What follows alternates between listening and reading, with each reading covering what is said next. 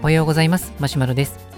このラジオは昼は小児科で働いている夜型市民ランナーがマラソンやランニングの話をする番組です。今日のテーマはランナーは保湿命ということでお届けしたいと思います。まあ、ちょっとこう、今回は毛色を変えて、保湿ですね。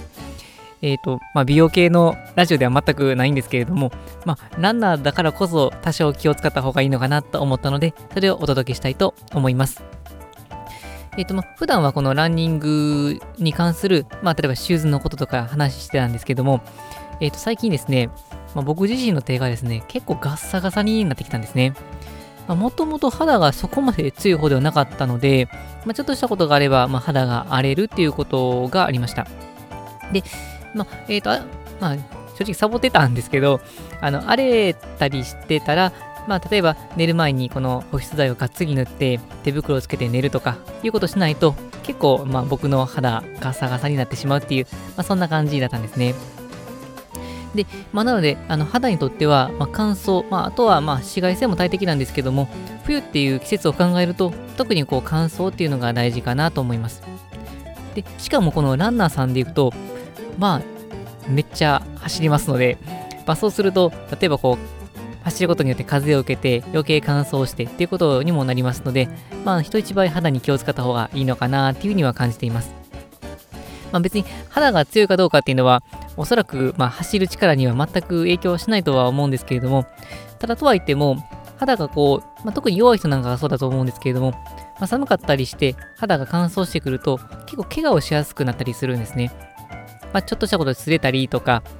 いうことで、簡単にこの皮がまめくれたりとか、傷を負ったりとかしますけれども、まあ、もしそうなってしまった場合、やっぱりこの痛くなると、なかなか走るときにしんどかったりとかして、あの走りに影響したりする可能性もありますので、まあ、そういった意味では肌に気を使うっていうのは大事かなとは思います。で、まあ、とはいっても、まあ、そんなあの特別なことをするわけではなくて、まあ、実は簡単なことでいいんですね。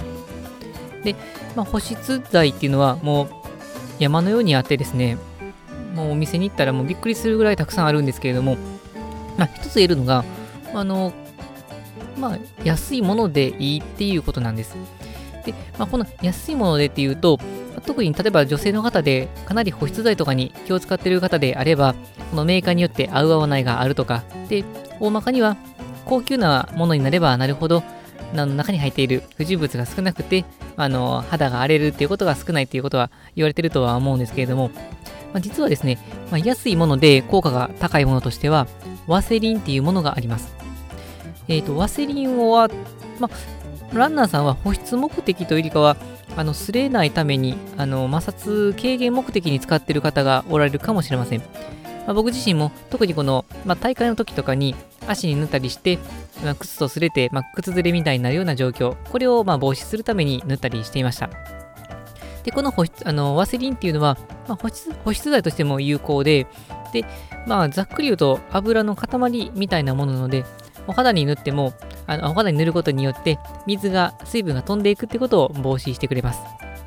で、特にこの冬の季節でいくと、乾燥でこの皮膚から水分がどんどん取られてしまう状況っていうのがあまり良くないので、ワセリンを塗っておくと、まあ、それ以上の乾燥を防いでくれるっていう、まあ、メリットがあります。